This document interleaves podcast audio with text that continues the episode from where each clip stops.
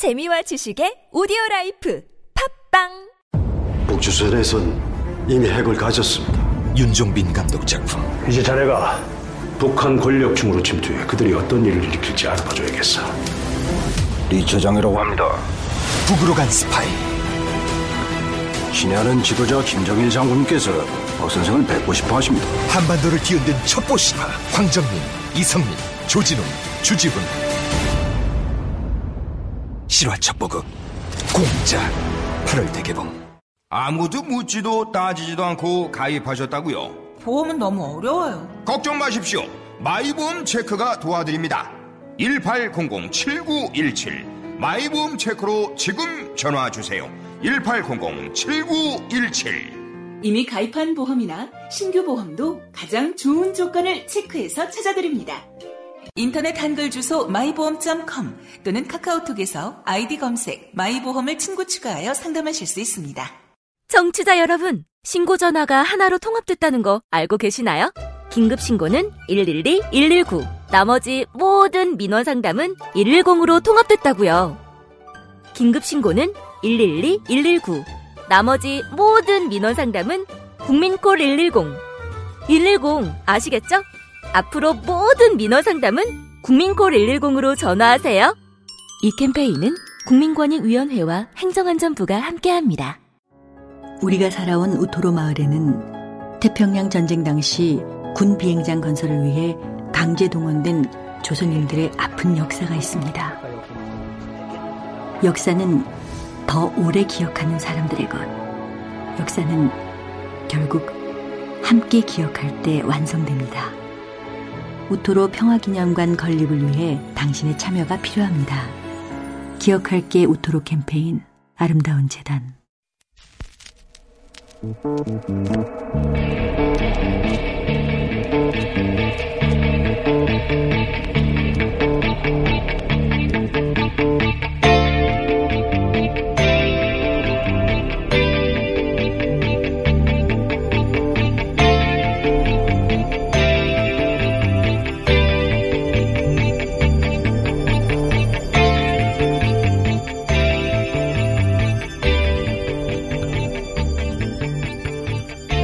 안녕하세요. 김호준입니다. 김백준 전 청와대 기획관의 진술에 따르면 이명박 전 대통령은 김선남 전 의원, 우리금융지주 회장, ABC 상사, 대법그룹, 능인 선인으로부터 각각 수억의 불법 자금을 받았다고 합니다. 공여자로 지목된 우리금융지주 이팔성 전 회장의 비망록에는 나는 그에게 30억을 지원했다. 그 족속들이 모두 파렴치한 인간들이다. 이런 내용도 있습니다. 이들은 개인이거나 이권의 크기가 대통령이 관여할 정도가 아니거나 사업 규모가 중소기업들이거나 합니다. 그런데도 대통령에게 접근할 수 있었고 돈도 전달할 수 있었습니다. 그럼 비교할 수 없을 정도의 영향력과 네트워크를 가진 재벌들은 과연 그런 일이 없었을까? 있었을 거라 생각하는 게 합리적이다. 저는 그렇게 생각합니다. 오랜 세월 이어져온 정치와 자본의 이 강력한 결탁은 어떻게 대처할 수 있을까? 단순히 현 정권이 나는 하지 않겠다 하는 의지만으로 해결될 것인가? 적어도 밝혀진 커넥션은 비슷한 일을 다시는 꿈도 꾸지 못할 만큼 강력하게 처벌해야 하지 않겠는가? 그래서 저는 삼성 이재용 부회장의 대법원 판결을 오늘도 기대합니다. 김호준의 기다림이었습니다.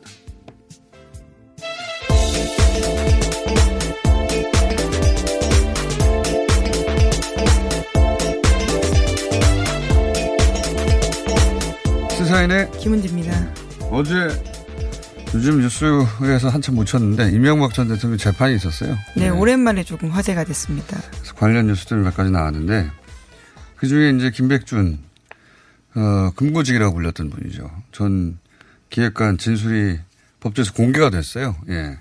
자세히 공개가 됐는데 뉴스 공개에서도 진작 소개를 하긴 했었지만 이거는 김백준 전 기획관이 그 앉은 자리에서 기억력에 의지해서 어, 기억해낸 것만 해도 이런 어, 내역이었고 그리고 그 내용 중에 보면 총선인데 비례 공천을 받으려고 하는 후보가 어, 돈을 상대가 대통령인데도 주는 게 가능했다는 거 아닙니까? 어, 그리고 거론되는 기업들도 대기업하고는 아주 거리가 멀어요. 뭐 신발 유통하는 것. 그렇죠. 어, 근데 이들도 다 대통령한테 접근이 가능했다는 거예요, 돈으로. 어, 수억 원 정도 규모에 불과한데도. 그러니까 이게 수억 원이 아니라 수백억, 수천억을 동원할 수 있는, 어, 그리고 오랫동안 이 커넥션의 역사가 있는 재벌들이 구경만 하고 있었겠냐. 저는 뭐, 아닐 거라고 생각하는데, 그래서 저는 이게, 이, 아, 돈을 정치가 요구하고 혹은, 어, 재벌들이 돈을 주고 문제를 해결하려고 하고, 그런 게 드러나면 망한다, 이거. 이 정도 수준의, 어, 두려움이 만들어지지 않고는 해결되겠나. 근데 그 대표적인 케이스가 이명박 때 드러난 것은 다수 소송 미안합니다. 박근혜 때 드러나는 것은 말 사주고 로비한 수백억 이상. 삼성 케이스 아니냐 이거죠. 예. 네, 늘 삼성이 중심에 있었다라는 의혹이 있습니다. 양쪽 모두의 이름이 대표적으로 거론되는 게 또 삼성이에요. 예. 그런데도 승계는 없다고 정영식 판사가 풀어줘 버렸죠. 대법원 남았는데 어, 여기서 제대로 된 결론을 빨리 내려줘야 된다. 원래 뭐 올해 가을께는 나올 수도 있다고 했었는데 강마무소식이긴 합니다. 현재까지는. 예. 어, 그래서 저는 대법원 판결을 계속 기다립니다. 어떻게 나올지 과연. 자, 그, 그 이명박 전 대통령 재판 때문에 예, 관련 뉴스가 어, 찾아보시면 좀 많이 있습니다. 요약해드렸고 오늘 첫 번째 뉴스는요. 네, 북미 관계 관련된 뉴스인데요. 존 볼턴 미국 백악관 보좌관이 트럼프 대통령이 지난주에 김정은 국무위원장에게 보낸 친서에서 마이크 폼페이오 국무장관의 방북을 제안했다라고 밝혔습니다. 폭스뉴스와의 인터뷰에서 한 말인데요. 트럼프 미국 대통령이 김정은 위원장을 향해서 문을 활짝 열어놓았고 그 문을 통과하는 것은 북한에 달려있다라고 이야기했는데요. 그러면서 트럼프 대통령은 북한이 싱가포르에서 한 약속을 완수하고 핵과 미사일 프로그램을 포기하면 가질 수 있는 일을 가질 수 있는 미래를 보여줬다라고 설명했습니다.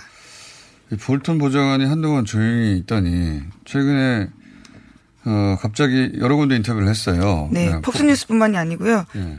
PBS와 CNN과도 인터뷰를 했습니다. 그러니까 이제 작정하고 인터뷰를 한 건데 아 또 버릇을 못 버렸어요. 보니까 어 이게 이제 그 김정은에게 보낸 친서에 폼페이오가 방북을 어, 제안한 내용이 있다. 이게 골자로 한국에서 보도되고 하고 있는데 그때 인터뷰한 내용을 보면 어, 예전에 하던 말 또 그대로 하고 있어요. 뭐 그 북한 약속을 지켜줘야 된다. 말만 할 게 아니라 네, 실질적인 조치를 하고 있지 않다라고 평가하고 네, 뭐 있습니다. 실질적인 조치를 하고 있지 않은 건 미국이죠. 어, 북한은 행동으로 옮기는데 미국은 행동으로 옮기 없, 없지 않습니까? 한미 군사훈련 연기 이게 유일한 어, 미국의 조치예요. 근데 미국이 조치를 하지 않는 거는 쏙 빼고 말만 하면 안 된다, 레토릭만 하면 안 된다, 뭐 그리고 이제 이란과 북한을 같은 동급으로 놓기 시작했어요. 갑자기 또. 네, CNN에 출연해서는 네. 그런 이야기를 했습니다. 기본적으로 정상회담을 하고 관계 개선을 정상끼리 어, 선언한 북한하고 어, 이란하고 동급으로 취급해서 예, 볼튼의 어, 발언입니다. 이게 볼튼 도움이 안 돼요. 예. 네, 심지어 북한과 이란의 핵미사일 협력 가능성까지 제기하면서요 압박을 했습니다.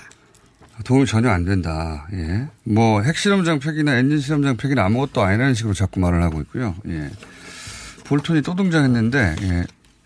같은 그 강력한 매파라고 불렸죠. 폼페이오 장관이 이제 강원 양면도 구사하고 정무적 판단도 하고 하는 것에 비해서는 정치적으로 굉장히 무능한 것 같습니다. 제가 보기에는. 아니, 자기 뜻을 관철시켜서 굉장히 영리하게 할 수 있잖아요. 예. 문제를 해결할 능력이 전혀 없는 사람 같다. 또 등장했어요. 예. 또 등장했고, 어, 하던 소리를 계속하고 있습니다. 다만 이제 그 중에 애초에 본인의 역할은 이제 그 친서에 폼페이오 방북을 제안하고 지금 비핵화가 계속 진행되고 있으니 걱정하지 말라고 말해야 되는 거거든요. 트럼프 행정부를 대변한 사람이면 또 자기 정치를 하고 있어요. 예. 네, 물론 폼페이오 방북을 제안했다라는 것은 새로운 내용이긴 합니다. 자, 어쨌든 뭐 다른 얘기는 들을 필요가 없는 이때까지 계속 해왔던 이야기를 또 반복하는 볼턴입니다. 다음 뉴스는요?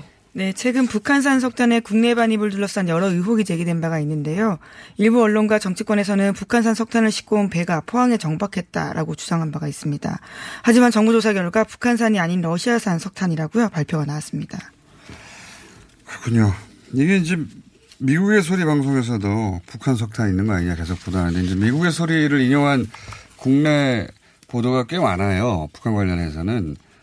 근데 이제 미국의 소리 방송이 어, 나올 때는 항상 걸러서 들어야 됩니다. 이 미국의 소리 방송은 한반도 긴장 완화 혹은 북미 관계 개선에 대해서 매우 못마땅해 하는 방송이다. 이렇게 생각하시면 됩니다. 실제 거기 일하는 사람들의 분위기가 그래요. 네. 여러 차례 저는 건네들었는데 생각해 보시면 그 북한을 악으로 상정하는 어, 그런 관점 어, 그리고 북미 관계가 개선되면 일자리를 잃는 어, 그런 분들이 모여 있어요.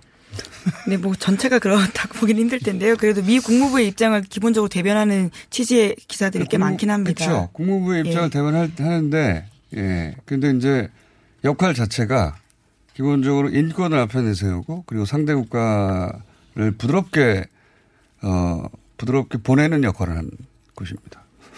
기본적으로 잘 보시면 그런 역할을 오랫동안 수행해 왔어요. 그래서 거기 근무하는 사람들이 이 어, 싱가포르 회담 전까지 지속적으로 어, 북미 관계 개선에 대해서 아주 싫어했다는 얘기를 저는 많이 들었습니다. 예. 내부자들한테. 자, 다음 뉴스는요. 네, 양승태 대법원 시절 문제점이 또 드러났는데요. 헌법재판소가 파업 노동자들을 업무방해죄로 처벌할 수 없다라는 결정을 내리려고 하자 당시 대법원이 이를 막기 위해서 청와대를 동원한 정황이요. 어제 저녁 KBS가 보도했습니다. 2015년 11월 임종원 법원 행정처 차장의 문건에서 나온 건데요. 제목이 업무방해죄 관련 한정위원 판단의 위험성입니다. 그런데 이 파일에요. 청와대에 보고할 내용이다라는 내용이 쓰여 있습니다. 그러니까 파업 노동자를 업무방해죄로 처벌한 판결에 대해서 헌법재판소가 한정위원 결정을 내리려고 하니까 이를 청와대를 동원해서 막으려고 한 겁니다. 그, 계엄령 문건 말이죠. 어, 대통령이 의지를 가지고 강력한 해결할 수 있어요. 해- 지금도 뭐 해체하고 어떻게 하, 그게 정말로 모든 문제 해결인가 하는 거는 별개로 하더라도 어, 해결의 방향을 결정할 수 있습니다. 근데 그 사법부는 삼권 분립에 위해서 별도의 독립적인 헌법기관이고 누가 이렇게 해라 저렇게 해라 할 수가 없는 기관이에요. 스스로 문제를 해결하지 않는 한. 그런데 이제 지금 그러니까 저는 그 기무사 문제도 이 양승태 사법부의 문제도 굉장히 중대한 문제긴 한데 해결은 이쪽이 훨씬 어렵다. 기무사보다. 그 지금 나온 이야기는 이제 원래 그 헌법재판소와 대법원 사이가 안 좋죠. 예. 서로 자신들이 일종의 긴장 관계가 있습니다. 그렇죠. 어, 자신들이 최후의 그 해석기관이기를 원하는 것이고 권위를 원하는 것인데 어쨌든 그 가운데서 이제 헌재를 견제했다는 것이고 그리고 계속 나오는 문건은 저희도 몇 번 소개해드렸지만 들어서 그렇죠. 당시 예. 정권의 주요 관심사 중에 하나였던 전교조 문제 이걸 법의 노조로 이제 법의 노조가 법적 보호를 받지 못하는 임의단체를 만들어버렸다는 거거든요. 예, 전교조를. 당시에 박근혜 정부 고용노동부가 한 결정이었습니다. 예. 그, 뭐, 전교조를 불법화했다고 하면 법적으로는 정확한 표현은 아닌데, 일상적으로는 뭐, 어, 그렇게 받아들여도 무방한 정도의 결정. 법 바깥에 뒀다, 예. 비법화했다라고 할수 있는데요. 어, 그런 결정을 내렸는데, 그 중간에 이제 서울고법이, 어, 이 사법부 혹은 뭐 당시 박근혜 정부의 방침과는 다르게 제동을 겁니다. 예. 어, 뭐 가처분을 중지한다든가. 네, 그랬죠. 사건이 두 개였는데요. 본안과 가처분이었는데 가처분은 계속해서 정교조에 유리한 결과들이 나왔었습니다. 어, 그러자 이제 노동부, 소송 당사자가 이제 노동부란 말이죠. 노동부가 어, 재항고를 하는데 그 문건을 이 양승태 대법원 시절 법원 행정처가 대신 만들어 줬다는 겁니다. 대신. 이 내용은 계속해서 보도되고 있는 연속되는 내용은 이게 그 대법원 판사들 성향을 정확하게 알고 그 사람들이 받아들일 만한 논리와 어, 문장과 문건 이거 혹시 대신 작성해 준 거 아니냐 의혹이 있었는데 그게 확인됐다는 거예요. 이번에 네. 보도는 어제 저녁 검- SBS 보도에 따르면요. 검찰 관계자 말이 나오는데 어떤 부분은 아예 단락제 가져온 곳도 있다라고 합니다. 뭐 제목도 같고 문구도 같고 그게 이제 확인됐다는 건 이거 심판이 대신해서 골을 넣은 거거든요. 그리고 나서 심판이 그 골이 골이라고 인정해 버린 겁니다. 아니 아직 결정이 난 건 아니고요. 현재 계류 상태입니다.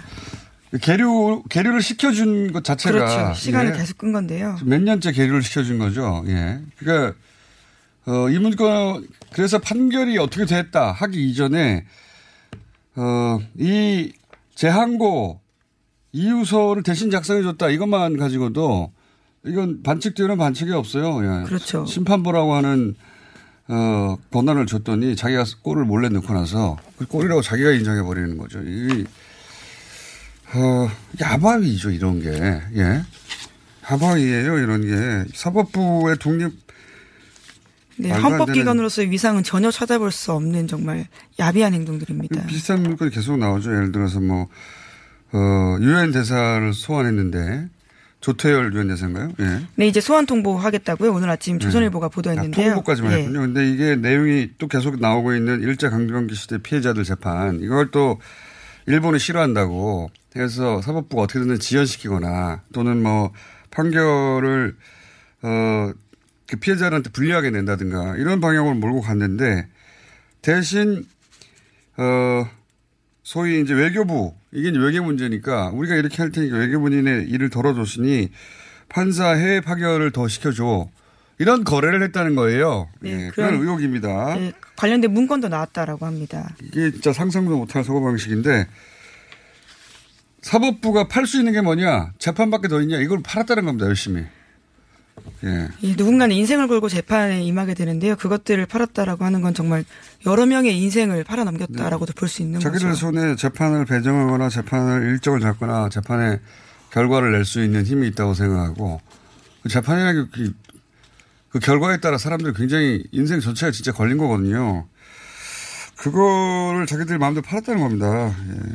이 사람들 네. 다 엄벌에 쳐야 되는데 이게 정말 어렵다는 거. 네, 현재로서 대법원과 외교부는 있을 수 없는 일이라면서 부인을 하고 있다고 하는데요. 검찰 수사가 계속 진행되고 있기 때문에 증거는 더 나올 것으로 보입니다. 그러면 상당수 인원은 있을 수 없는 일이라고 스스로 생각할지 모르겠어요. 실제 이런 게 가능했다고 외교부나 대법원의 전체가 생각하겠습니까? 전체가 관여하거나 하지만 그런 생각을 하고 실행에 옮긴 사람들이 있다. 예. 아, 자 그런 뉴스 계속 나오고 있습니다. 근데 이- 이것도 결국 법정에서 판결이 날 텐데 예, 과연 어, 잘 진행이 될지 걱정이 많습니다. 자 시간이 오늘 네, 그럼 마지막으로 부족하네요. 하나만 더 예. 전해드리면요. 특검이 이르면 내일 김경수 지사를요 재소환하겠다라고 밝혔습니다. 관련해서는 저희가 이제 여야 오늘 연속으로 연결해야 돼. 연결해서 얘기를 들어보려고 합니다. 예, 오늘은 그래서 여기까지 해야 되겠습니다. 시사인의 김은지였습니다. 감사합니다. 안녕하세요. 저희는 네이버 카페 두 바보의 재무설계 이야기를 운영하고 있는 방가 이가입니다. 재무설계라고 하면 돈이 많은 분들만 받는 서비스라고 생각하시나요? 그렇지 않습니다. 사람마다 꿈의 크기가 각기 다른 만큼 그에 꼭 맞는 계획을 세우는 것이 재무설계입니다. 꿈에 한 발짝 더 다가가실 수 있도록 당신만의 재무 맞춤 옷을 디자인해드리겠습니다. 우직하고 정직하게 일하는 친구 두바보를 네이버에서 검색해주세요. 이거 차량용 핸드폰 거치대야? 응, 조인트라고 투임에서 새로 나왔는데 얼마나 편한지 몰라. 동생은 인터넷 강의 볼 때 태블릿 거치대로 쓰고 우리 엄마는 요리할 때 레시피 보는 용도로 쓰기도 해. 조인트라고? 응, 우리 아빠는 골프 스윙 연습할 때도 셀카 거치대로 쓰시던걸? 그러면 나도 헬스 할 때 셀카 거치대로 쓸 수 있겠네. one, two, three 할 때 two, 힘 세다 할 때 힘, 투, 힘. 네이버에 투 힘을 검색해보세요. 납득이 안 돼, 납득이. 왜? 막, 응? 그냥 먹지? 좋아? 묻지도 따지지도 않고 섭취하는 유산균과의 이별 선언. 미궁 유산균 사랑! 너를 위한 헌정 유산균. 나를 위한 적중 유산균. 매일매일 너에게. 빵빵한 너에게. 민감한 너에게. 약해진 너에게.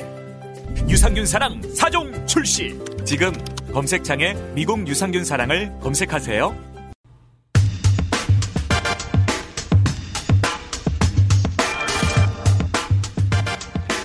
김경수 지사를 대상으로 한 드루킹 특검이 김경수 지사를 두 번째 소환하겠다고 하죠. 허익범 특검 관련한 쟁점들 여야 연속 연결해서 확인해 보겠습니다. 먼저 자유한국당의 윤영석 수석 대변인 연결됐습니다. 안녕하십니까? 네, 반갑습니다. 네. 입추가 지났는데도 아직 무더위가 극심합니다. 건강에 유의하십시오. 예, 저희 방송은 네. 그런 멘트는 잘 안 안 하는데 반갑습니다. 네. 어쨌든 네. 네, 반갑습니다. 자, 어, 김병수 경남도지사가 이틀 전에 특검에 출석했고 또 이제 한 번 더 어, 출석을 요구한다고 하는데 특검이 지금 제대로 조사를 하고 있다고 보십니까? 특검이 이제 1차 경찰 수사에서 네. 어, 경찰에서 이제 각종 증거를 인멸하는 것을 방치했기 때문에 특검 수사도 상당히 좀 지지부진하다고 생각합니다. 왜냐하면은 특검이 어, 2개월 아닙니까? 네. 60일간인데 예. 어, 40일을 어떻게 보면 허송세월 하고, 어, 20일을 남겨둔 시점에서, 이제, 그제 6일날 1차 소환 조사를 했죠. 김경수 지사에 대해서. 그래서 상당히 이 사건은 굉장히 방대한 사건인데도 불구하고 지금 시간이 너무 없습니다. 그래서 앞으로 그 특검에서 좀 더 철저하고 신속한 수사를 해줄 것을 촉구합니다. 20일만 남겨놓고 왜 소환을 했을까요? 그러니까 이제 우선 그 아까 말씀드린 대로 1차적으로 경찰에서 예. 신속한 수사를 해서 각종 증거를 확보를 했어야 되는데 증거 뭐 CCTV라든지 모든 어, 휴대폰이라든지 컴퓨터라든지 이런 것을 모두 증거를 인멸하는 것을 어떻게 보면 방치를 한 겁니다 경찰에서 왜 방치했다고 권력- 보십니까? 권력 실세들에 대한 그런 조사다 보니까 아무래도 그렇겠죠. 그래서 어 그러한 것이 많이 지금 어, 수사가 상당히 그 진척이 지금 안 되고 있죠. 그렇다 보니까 이제 특검에서도 아마 어 초기 단계에서 그런 증거를 확보를 한 다음에 어 혐의 피의자를 이제 소환을 해야 되는데 그러한 증거를 확보하는데 어려움이 있었을 것으로 예상이 됩니다. 그렇지만은 그런 것을 감안하더라도 특검이 좀 너무 늦게 그 소환 조사를 했다. 지금 남아 있는 기간이 거의 이제 3분의 1밖에 없는데 3분의 2의 시간을 다 보내고 3분의 1밖에 남지 않은 이 시점에 그 소환 조사를 한 것은 조금 미흡하다고 생각하고 남은 기간 동안에 철저한 수사를 해야 된다고 생각합니다.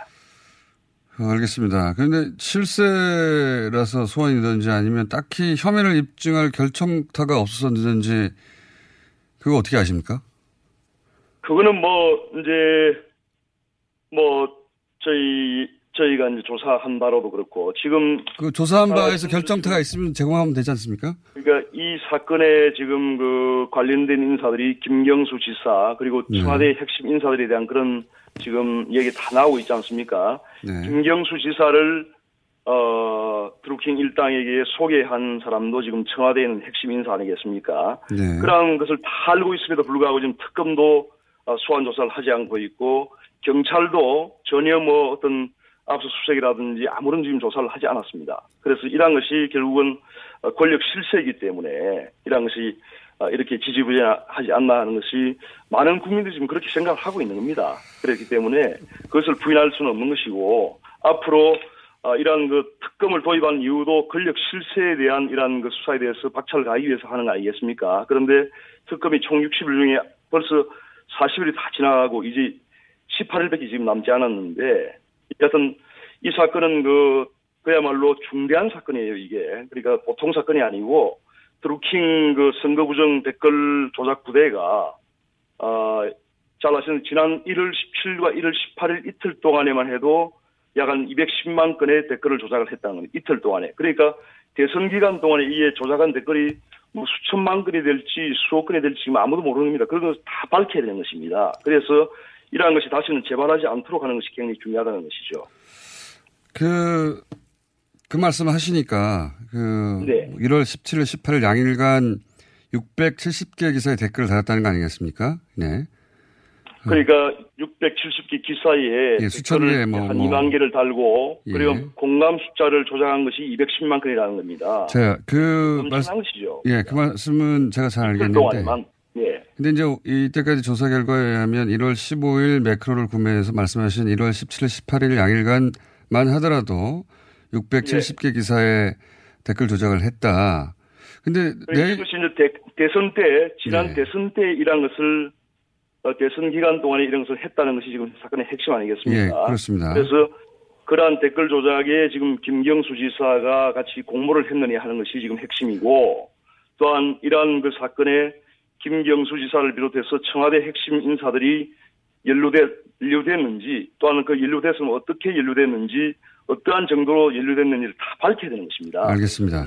제가 여쭤보고 이제 지금 그 드루킹 댓글 부대가 연간 한 11억 원의 그 운영비를 썼다는데 그러한 자금은 도대체 어디서 나왔는지 네. 이러한 부분을 밝히지 않으면은 그 국민적 의혹이 남을 수밖에 없고 알겠습니다. 결국은 이것이 앞으로 큰 그 정권에도 부담이 될 수 있다고 저는 생각합니다. 예, 근데 제가 여쭤보고 싶은 것은 그 올해 15일 날 1월 15일 날 매크로를 구매해서 1월 17일 18일 양일간 기사 댓글을 달았는데 조작을 했는데 그래서 네이버는 1월 19일 날 그러니까 17, 18 양일간 댓글을 달자마자 19일 날 바로 남북 단일팀 관련 기사 하나만 특정해서 검, 경찰에 수사를 의뢰 그런데 하거든요. 이제 제가 그 아까 금년 1월 17, 18일 말씀 제가 궁금한 저 하나만 여, 여쭤보고 그 답변을 주십시오. 뭐 그거는 그 저기 별로 중요한 것이 아니고요. 왜 중요하지 않? 그러니까 킹크랩이라는 것이. 이제 미- 매크로보다 훨씬 더 엄청난 그 프로그램입니다. 그러니까 네, 제 말은 뭐냐면요. 요 질문 하나만 질문 좀 드릴게요, 대변인님. 2016년 11월 달에 예, 예. 네?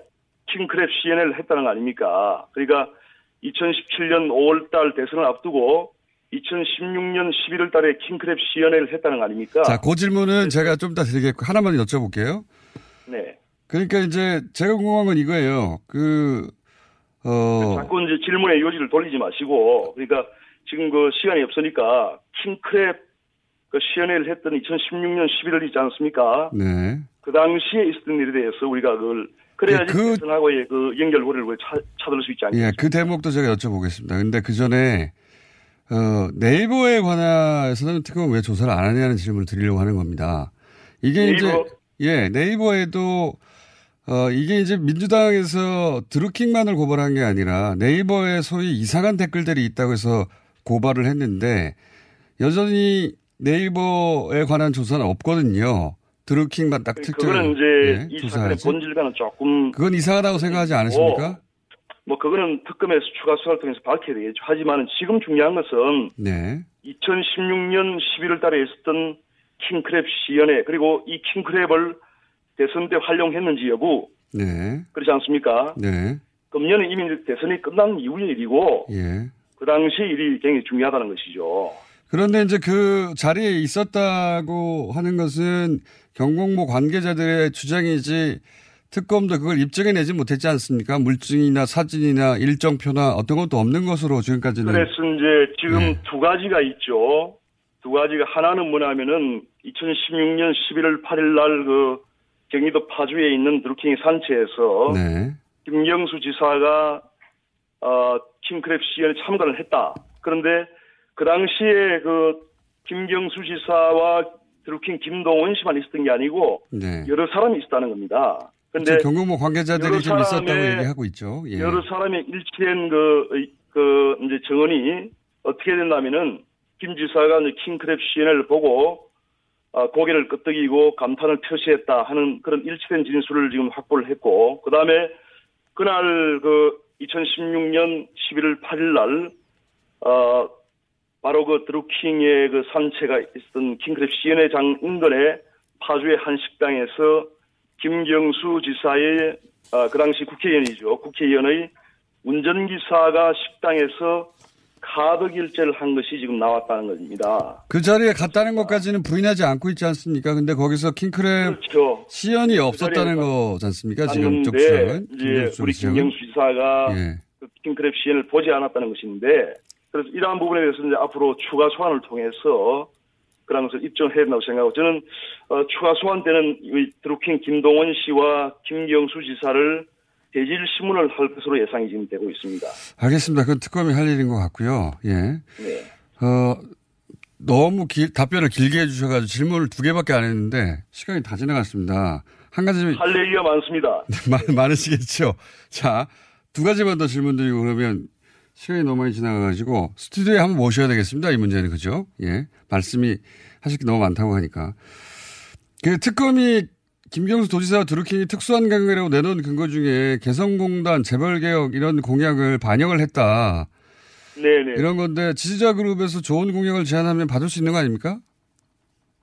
그래서 이제 그 드루킹 김동원 씨가 현재 개성공단이 200만 평인데 네. 그것을 10배 확대를 해서 2천만 평을 어, 확대하자 이런 이제 공약을 제시했고 그것을 이제 문재인 어, 대통령 당시 후보께서도 이제 그것을 받아서 어, 2천만 평을 확대하겠다는 것을 이제 페이스북에 그때 게재를 했죠. 네. 이런 식으로 어, 드루킹 김동원 씨가 그런 대선 과정에 이런 댓글 조작뿐만 아니고 여러 가지 공약 제안, 정책 제안을 많이 했다는 것이 지금 드러나고 있지 않습니까? 그래서 이러한 부분이 상당한 그 어떤 어, 드루킹 그 일당이 어떤 대, 대선에 상당히 기여한 것이 아닌가 지금 어, 이야기가 많이 나, 나오고 있는 것입니다. 근데 좋은 아이디어를 받아들인 정도가 아니라 예를 들어서 2천만 표를 확대했는데 거기서 드루킹이 이권을 줘서 운영하게 했다. 최소한 이런 게 나와야지 그게 특수관계거나 문제가 되는 건지 아이디어 제안했는데 괜찮다. 그래서 받았다.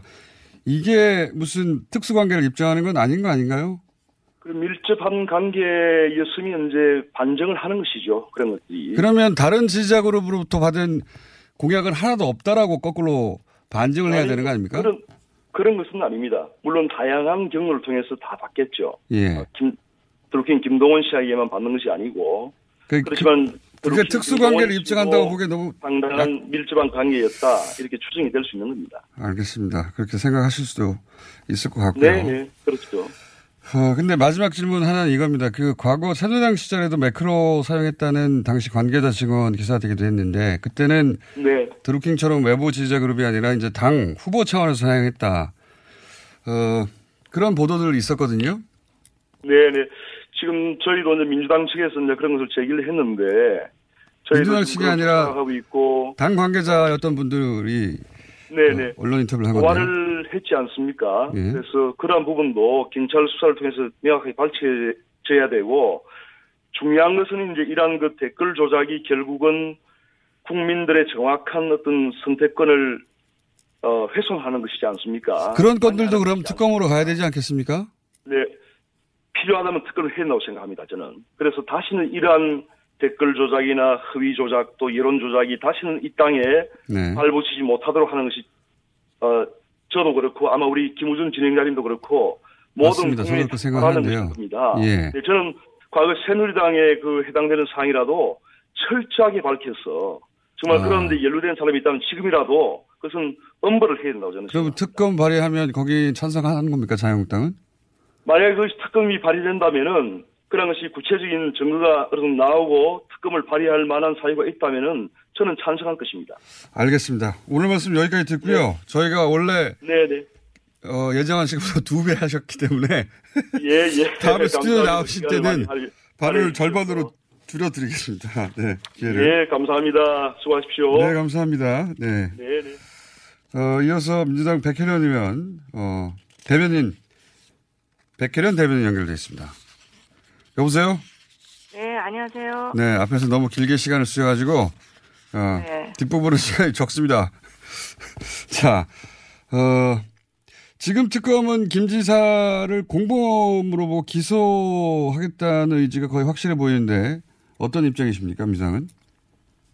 지금 어떤 근거로 공범으로 볼 수 있는지가 모르겠습니다. 지금까지 객관적으로 어, 나온 증거들을 보면은 여론 그러니까 언론에 나온 증거들을 보면요 한 가지도 박 어, 김경수 지사가 아, 드루킹과 공모했다는 것을 입증할 수 있는 지- 증거가 한 가지도 없습니다. 단지 어, 드루킹과 연락을 했었고 어, 그 산채에 갔었다는 그 정도의 것이지 아, 실제로 매크로 프로그램을 이용해서 여론 조작을 하라고 하- 했다든지 그걸 입증할 수 있는 어떤 증거도 없는데 그런 어, 보도들이 나오는 것이 너무나 유감이고요.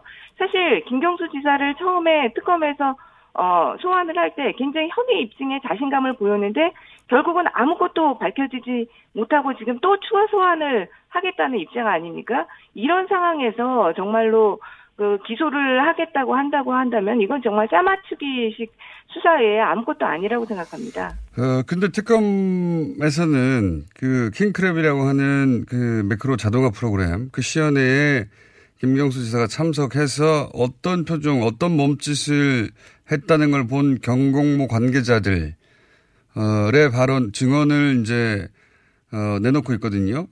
그러면 이 복수의 경공모 관계자들이 거짓말을 한다는 어, 말씀과 마찬가지인데 드루킹과 그 경공모 관계자들이 거짓말을 할 이유가 있겠습니까? 지금 어, 드루킹 쪽의 진술을 보면요. 어, 일관되지가 않습니다. 처음에 드루킹 같은 경우도 어, 그 부분에 대해서 전혀 진술이 없었고요. 지금 시간이 갈수록 소환이 될 때마다 하나의 정황, 하나의 상황들이 지금 추가되고 있는 상황입니다. 그래서 그 진술의 신빙성이 굉장히 떨어질 뿐만 아니라요.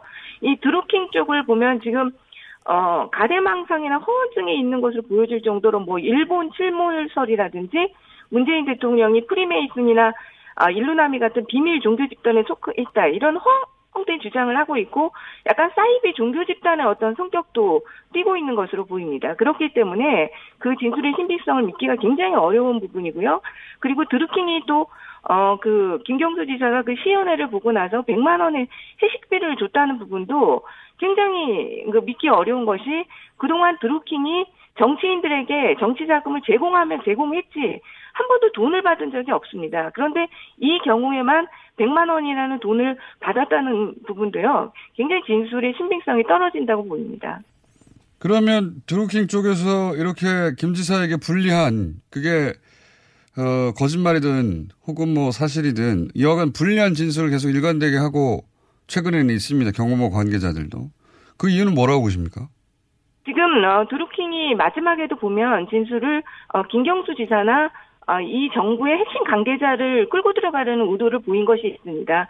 어, 검찰에서도 그동안 그 딜을 하자는 그런 태도를 보였다는 어, 그런 보도가 있었고요. 지금 계속해서 김경수 지사를 끌고 들어가면서 어, 자기들이 야당 측에서 어떤 지원을 받고 자신들의 재판이나 이런 거에서도 더 유리한 정황으로 끌고 가려는 그런 의도가 아닌가 싶습니다. 이미 구속된 마당인이 야당으로부터 도움을 받고자 한다. 그렇죠. 지금 그 실제로 그래서 드루킹의 진술에 의존해서 지금 자유한국당 같은 경우는 계속적으로 김경수 지사가 공범이다 이렇게 하고 가고 있는 어, 상황이고요. 그 보수적인 어떤 여론 어, 그런 부분들에서 드루킹의 진술에 대해서 어, 방점을 찍고 김경수 지사를 확실하게 공범으로 보는 그런 여론들이 조성되고 있는 부분이 있지 않습니까? 이건 어떻습니까? 그 특검이 새로 제기한 오늘 그 이 짧은 인터뷰로 여야 관 여야 입장을 완전히 저희가 파악할 수는 없어서 한번 스튜디오에 모셔야 되겠는데 그 전에 핵심적으로 제기된 부분만 여쭤보자면 김경수 지사가 지방선거 도움을 받기 위해서 오사카 영사 자리를 김경수 지사가 먼저 제안했다. 이 혐의가 처음으로 특검을 통해 제기됐어요. 예. 일정까지는 오사카 영사 자리를 부탁받았는데 결국은 이루어지지 않았다였는데 거꾸로 먼저 제안했다는 혐의에 대해서는 어떻게 보십니까? 그야말로 그거는 여태까지 언론에 보도됐던 자료를 보면 근거가 없는 것으로 보이는데요. 드루킹과 그리고 어, 그 드루킹이 그동안 했던 진술 그리고 어 저기 그 보좌관 있죠. 김경수 네. 지사의 보좌관과의 에, 그 관계에서 이루어졌던 진술 이런 것들을 보더라도 그동안 오사카 양, 영사 자리는 분명히 드루킹에서 먼저 제안하고 김경수 지사 측에서 거절한 것으로 보이는 정황들이 나타났습니다. 그런데 갑자기 이렇게 생뚱맞게 오사카 영사 자리를 먼저 김경수 지사가 제안했다고 본다는 것은 너무 믿기가 어렵고요. 그리고 지방 선거는 그 당시에 너무 멀리 있는 선거입니다. 지금 그런 상황에서 지방선거에서 당시에 김경수 지사가 뭐 도지사로 출마를 한다든지 그런 것이 전혀 결정되지도 않았고요. 김경수 지사 같은 경우는 그 당시에 오히려 어, 지사에 출마하지 않을 쓰리라고 봅니다. 이번에 김경수 지사가 출마하게 된 것도 본인의 의지보다는 당의 요청에 의한 것으로 결정된 것이거든요. 그런 상황에서 지방선거를 앞두고 어, 이 김경수 지사가 오사카 영사자리를 주겠다고 하면서 드루킹한테 먼저 어, 그런 제안을 했다는 것은 여러 가지 상황에 비춰서 믿기 어렵다고 보입니다. 한 가지만 더 여쭤보겠습니다. 어, 방금 제가 요 앞에 인터뷰에서 어, 자유한국당이 새누리당 시절에 어, 당 차원에서 혹은 뭐 후보 차원에서 매크로 그 조작을 했다는 당시 관계자들의 인터뷰가 몇 건 있었습니다. 보도된 것이. 그래서 어, 따지자면 외부 지지자가 아니라 이런 사람이 더 심각한 거 아니냐. 그래서 특검해야 되는 게 아니냐고 했더니 어, 좀 전에 자유한국당의 대변인께서는 뭐 특검도 수용할 수 있다는 어, 물론 개인적 의견을 말씀하신 것 같긴 한데 민주당에서는 그런 계획은 없으십니까? 아, 현재까지는 어, 특검으로 가겠다고 논의된 바는 없고요. 일단 저희가 지금 검찰에 그 사건을 어, 고발해 놓은 상황이기 때문에요. 그 수사 결과를 어, 보도록 하겠고요. 사실 그렇기 때문에 이 드루킹 특검과 연관해서 보면 그야말로 새누리당 시절에 매크로 프로그램을 이용해서 이렇게 여론 조작을 했던 사건은 내부에서 이루어진 사건이기 때문에 더욱더 민주주의를 훼손하고 그 범죄가 중대한 범죄입니다. 아, 그렇기 때문에 사실 사건의 경중을 놓고만 본다면 사실은 이 사건이 더 특검을 해야 돼, 맞는 사건이고요. 그럼에도 불구하고 당시에 아, 드루킹, 그러니까 이 특검 사건이 저희가 지금 비판하는 것들이 사실 특검, 예시당초에 특검을 할 만한 사안이 아니었습니다. 그리고 역대 특검을 보면은 경찰이든 검찰이든 어떤 수사기관의 수사가 종료된 특검으로 이어졌는데 어, 이 드루킹 특검 같은 경우는 경찰이 수사하는 중에 특검을 해버린 경우였고요. 당시에 어, 김경수 지사의 혐의가 전혀 밝혀진 것도 없는데 특검이 된 상황입니다. 당시 야당이 지방선거 앞두고서 선거판을 뒤흔들려고 하는 의도로 했던 정치 특검의 성격이 명확한 특검이라고 볼 수 있습니다. 알겠습니다. 오늘 여기까지 하고요. 저희가 어, 2차 소환 전이든 후든 다시 한번 두 분을 스튜디오에 모시고 말씀을 나눠야 될 것 같습니다. 그래야 어, 이야기가 쟁점들이 정확하게 부각될 것 같습니다. 오늘 말씀 여기까지 듣겠습니다. 감사합니다. 네, 감사합니다. 네, 지금까지 백혜련 민당 대변인이었습니다.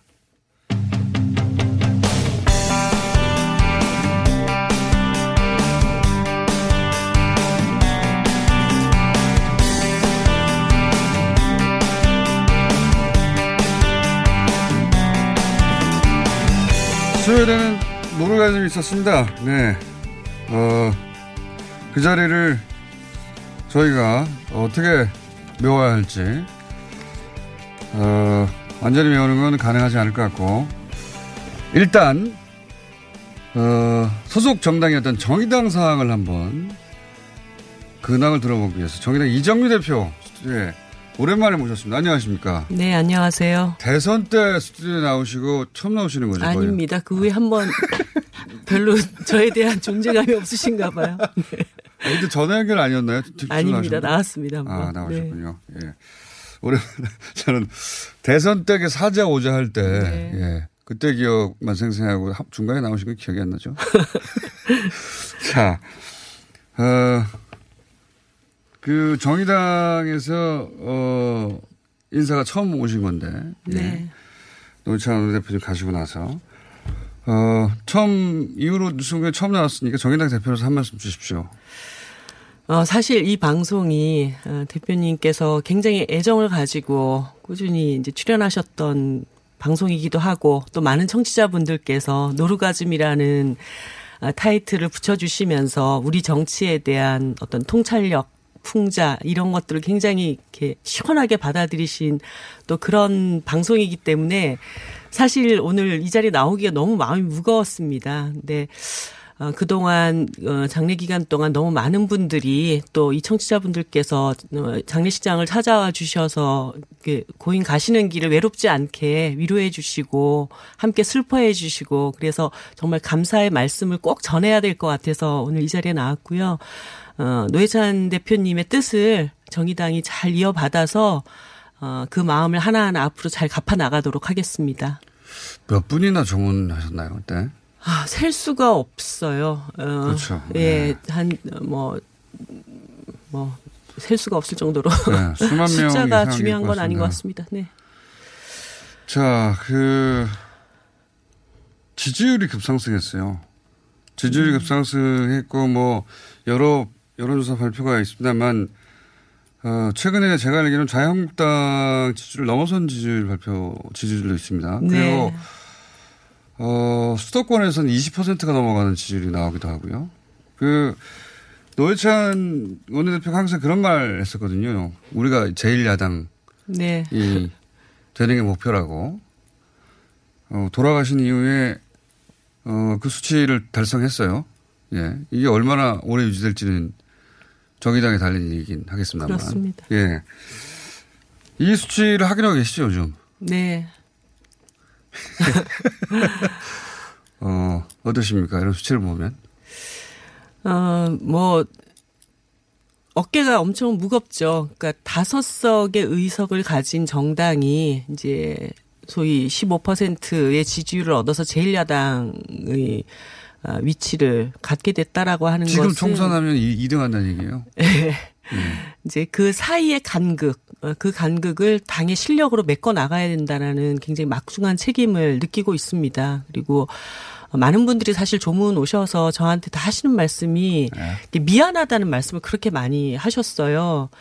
어, 어떻게 보면은 당도 그렇고 또 노회찬을 사랑했던 분들이 지켜주지 못했다는 마음들 이런 것이 지지율에 고스란히 담겨 있기 때문에 이제는 그 미안함이 아니라 어, 그 노회찬이 이루려고 했던 정치 어, 늘 사회적인 약자의 곁에 섰고 정의로운 사회를 만들기 위해서 일관된 삶을 살아왔던 그 정치를 정의당이 어떻게 만들어가는가 이 몫으로 저희들한테 또 남겨진 것이죠. 그럼 좀 구체적으로 얘기해 주십시오. 예를 들어서 이 지지를 어떻게 유지하고 혹은 당선을 어떻게 확장하고 혹은 어, 지지자들 공감을 어떻게 얻어서 정책적으로 어떻게 나아갈지 네. 한 번에 다 말씀하기가 어렵겠지만 네, 뭐 간단히 어떤 말씀, 계획들을 세우고 있는지 간단히 말씀드리면 이렇습니다. 사실 어, 이 촛불 정권이 만들어졌다라는 거는 대한민국의 굉장히 대변혁과 같은 일이었습니다. 그런데 요 사이에 국민들이 뭐가 일이 좀 요상하게 돌아간다. 이런 느낌들을 좀 많이 가지시는 것 같아요. 예를 들어서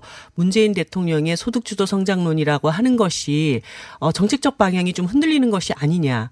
그리고 최근에 하는 시도도 많죠. 네. 최근에 그 네. 삼성 이재용 어, 부회장과 김동연 부총리의 만남의 과정에서도 이 재벌 개혁이 자초되는 것이 아니냐. 음, 특히나. 어, 재판을 앞두고 있는 피의자 이재용에 대해서 면죄부를 주는 것은 아닌가. 이런 것에 대한 여러 우려들이 있습니다. 이럴 때, 어, 이 개혁의 방향을 일관되게 어, 잘 견인해 나가고, 음. 어, 또, 어, 정부 정책에 대해서 제대로 견제할 수 있는 유일한 어떤, 어, 대한 야당의 모습들을 정의당이. 견제는 많이 합니다만 올바른 방향으로 견제하겠다 이런 말씀이시겠죠. 그렇습니다. 네. 네. 그런 역할들을 제대로 해나가는 것이 중요하다고 봅니다. 견제는 다른 모든 당도 합니다. 자유한국당 견제 제일 많이 하죠 사실은. 어, 뭐, 비판을 위한 비판, 네. 어, 뭐, 견제를 위한 견제, 어, 이런 것이 아닌 정의당이기 때문에 그런 기대를 가지시는 거라고 저는 보고 있습니다. 저희가 앞에 두 분이 특히 한 분이 길게 시간을 쓰셔가지고 네. 시간이 좀 부족해요. 그래서 어 3부에서 한 5분 정도 더 최소한 이어가야 될 것 같은데 아직 20초 남아서 좀 자세히 풀지 마시고요. 그래서 지금 들으신 분들은 어 잠시 전하는 말씀 듣고 3부에 다시 뵙는다는 말씀 드리고요. 시간 되시죠? 네. 예. 어, 그러면 구체적으로 어떤 정책들이 후, 어, 하반기에 어, 정의당의 중적 과제들인지 그 얘기도 좀 듣고, 예. 어, 당원 얼마 늘었는지 얘기도 좀 듣고 그런 얘기 좀 들어봐야 되겠습니다. 예. 잠시 후 3부에서 정의당 이정민 대표 계속 만나겠습니다.